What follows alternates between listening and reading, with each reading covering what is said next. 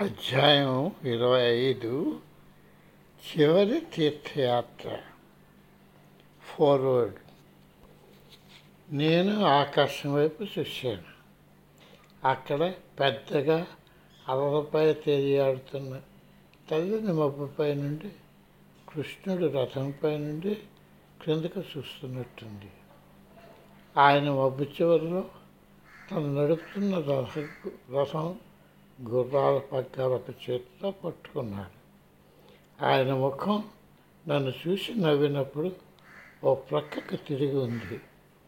ఆయన వెనుక రథంపై ఆయన చెరికాడు అర్జునుడు ఉండాలని నేను చూశాను కానీ ఆయన అక్కడ లేరు.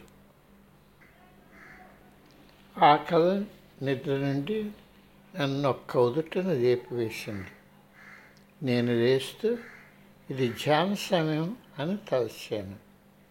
నేను ఆ నిశ్శబ్దంలో సర్దుకోగానే కళ్ళలో నాకు కనిపించిన దృశ్యం నా మదిలో ఎంతో చక్కని రంగులో కనిపించింది. సమ్మోహనపరిచే శ్రీకృష్ణుని చిరునవ్వు వీక్షిస్తూ నేనే అర్జునుని తెలుసుకున్నాను. సర్వోత్కృష్టమైన భగవద్గీతలో కృష్ణుడు అర్జునుల కథలు సంవత్సరాలు గడుస్తున్న కొద్దీ నా ధ్యాసను ఆకర్షించాయి. సాధకుడు తుది సత్యాన్ని తెలుసుకోవడంలో పడే పాటలు ఈ పురాణ గాథ తెలియజేస్తుంది. కురుక్షేత్ర సంగ్రామంలో ఇరు వర్గాల వారు రాజ్యం కోసం పోరాడతారు. అది జీవిత సంగ్రామంలో మానవ ఆత్మను ఎవరు ఎదుగుతారు అన్న కథకు ఉపమానం.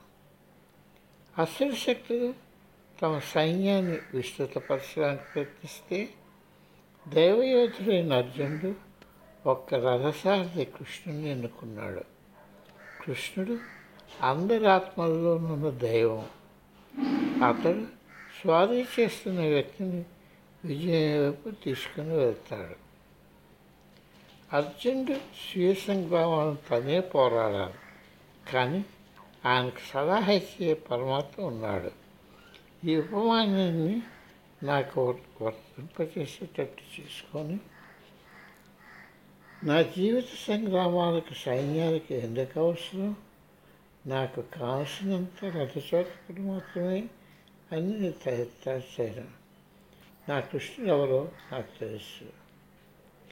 అనిశ్చితమైన వైవాహిక జీవితం ఎన్నో సంవత్సరాలు గడిపిన తర్వాత చివరికి నేను ఇక మా గురువు గారి జీవితకు అడ్డు చెప్పానని తెలుసుకున్నాను. ఋషుల యొక్క స్వేచ్ఛను పొందాలన్న నా అంతరాత్మ పిలుపు నన్ను క్రైస్తవ బౌద్ధ హిందూ పరిత్యాగ జీవిత విధానాలను పరిశీలించేటట్టు చేసింది. చివరికి ఇవి కూడా నా పద్ధతి కావని తెలిసాయి. కోర్టులో నేను తెరసా విడాకులు తీసుకున్నాం.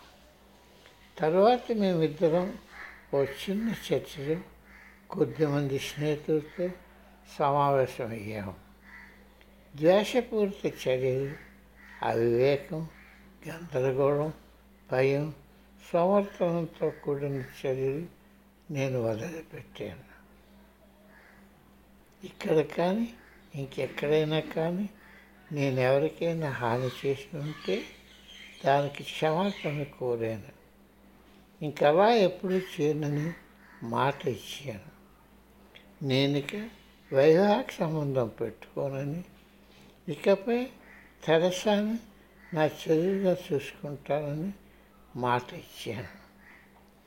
ఇక ఆ రోజు నుండి నా శక్తులన్నీ మానవత్వంతో స్వీయ సమతుల స్వీయ స్వీయ సమన్వితమైన అనుభవంతో కూడిన జీవనం చేయడానికి నా స్నేహాలు కాపాడుకోవడానికి మమకారం లేకుండా ధైర్యంగా ప్రేమించడానికి అన్ని విధాల సత్యాన్ని అనుసరిస్తూ దాన్ని అందుకోవడానికి సిద్ధమైన వారితో పంచుకోవడానికి ఉపయోగిస్తానని వాగ్దానం చేశాను.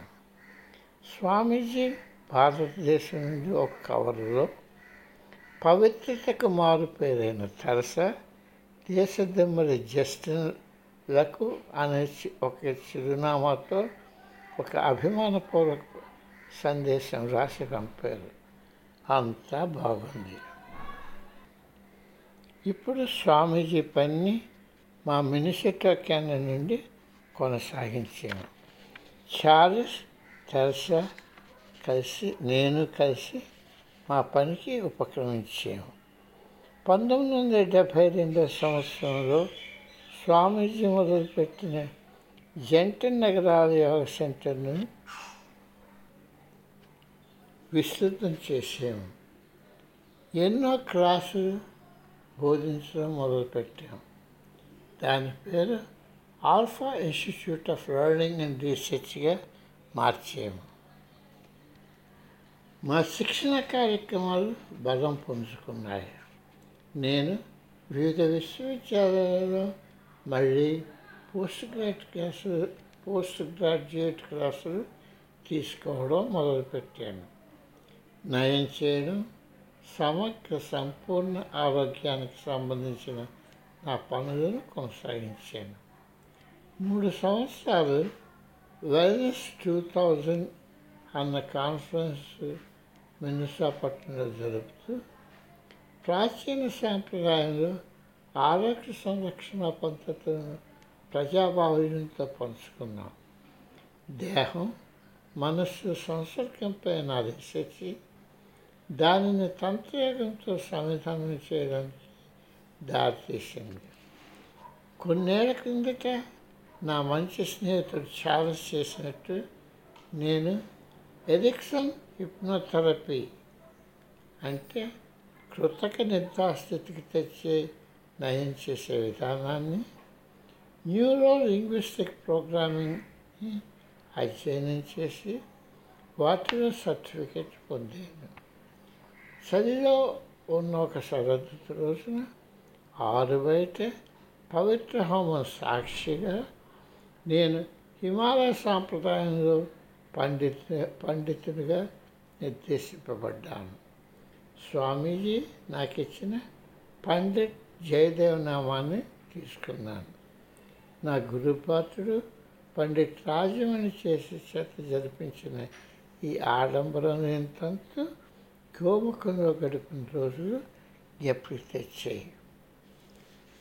గురువుగారు అప్పగించిన ప్రచురణ కాలంపై తెరస తన శక్తులను కేంద్రీకరించింది.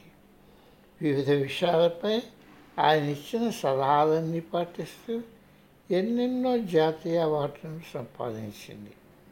ప్రతి సంవత్సరం నూతనంగా ప్రచురింపబడిన పుస్తకాలు స్వామీజీకి పంపుతూ ఆయన దీవెనలు అందుకుంటూ ఆమె పని కొనసాగించింది. ఆయన బలవంతంపై ఆమె ఆధ్యాత్మికతపై బోధించడం మొదలుపెట్టింది. అలాగే దేశం మొత్తం మీద రిట్రీట్ జరిపించింది యోగా ఫిలాసఫీ సైకాలజీ బిజినెస్ వ్యవస్థకు వర్తించేటట్టు చార్లెస్ తన పనిని విస్తృతం చేశాడు. ఆయన నైపుణ్యాన్ని గౌరవిస్తూ ఆయనకు ప్రఖ్యాతిగాంచిన నేషనల్ ట్రైనింగ్ ల్యాబొరేటరీలో సభ్యత్వం ఇచ్చారు. క్లీవ్లాండ్లో ఉన్న జస్టాల్ ఇన్స్టిట్యూట్ అధ్యాపక బృందంలో సభ్యునిగా తీసుకున్నాడు. దేశ నలుమూల నుండి ఆయనను నాయకత్వంపై దారి తెలిపే సలహాదారునిగా ఉండమని ఆహ్వానాలు వచ్చాయి.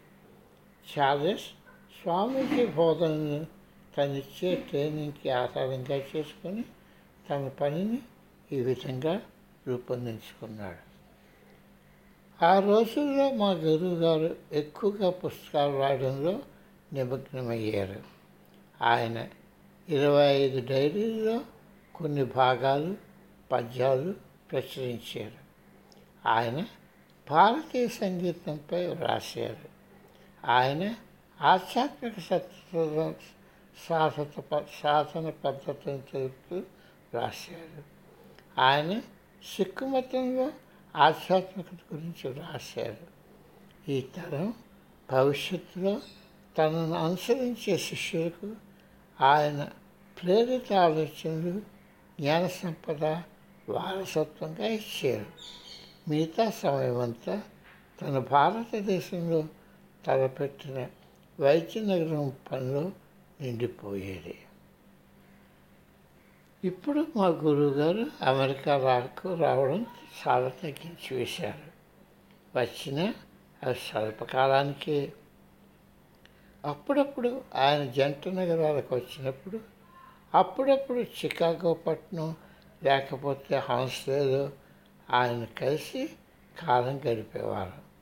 ఎప్పుడూ కూడా మా పనిలో తీసుకోవలసిన తదుపరి కార్యక్రమం నుంచి మాకు చెప్పేవారు. మేము మా జీవితంలో మా దృష్టిని దేనిపై కేంద్రీకరించాలి అనే విషయంపై ఆదేశాలు ఇచ్చేవారు. ఆశ్చర్యయోగ్యమైన సూచనలు సలహాలు ఇచ్చేవారు. తన ప్రాజెక్టులకు మా సలహాలను అడిగేవారు. ఆప్యాయత మమ్మల్ని ఆస్వాదించేవారు. ధ్యానాన్ని కొనసాగించండి. అందువల్ల మీరు కోరికలు కోరకుండా ఉండటం నేర్చుకుంటారు. దానికి మారుగా వాటిని పొందే అర్హత మీకు వస్తుంది అని మాకు ఒకసారి వచ్చినప్పుడు చెప్పారు. ఒకసారి మేము ఒక విషయంపై అసంతృప్తి ప్రకటించవలసి వచ్చింది. కానీ కానీ ఆయన వద్ద నుండి మాకు సానుభూతి రాలేదు. ప్రపంచం పని వాడుక ఆనందం కోసం ఉంది. అంతకన్నా ఇంకేమి ఆశించకండి అని ఆయన మాకు జవాబిచ్చారు. మరోసారి ఆయన క్రిందటి మాట కలిసినప్పటి నుండి ఇప్పటి వరకు మేమేమి సాధించామో చెప్తుంటే విని బాగుంది. ఋషుల దృష్టిని మీరు ఆకర్షించేటట్టు జీవించండి అని చెప్పారు.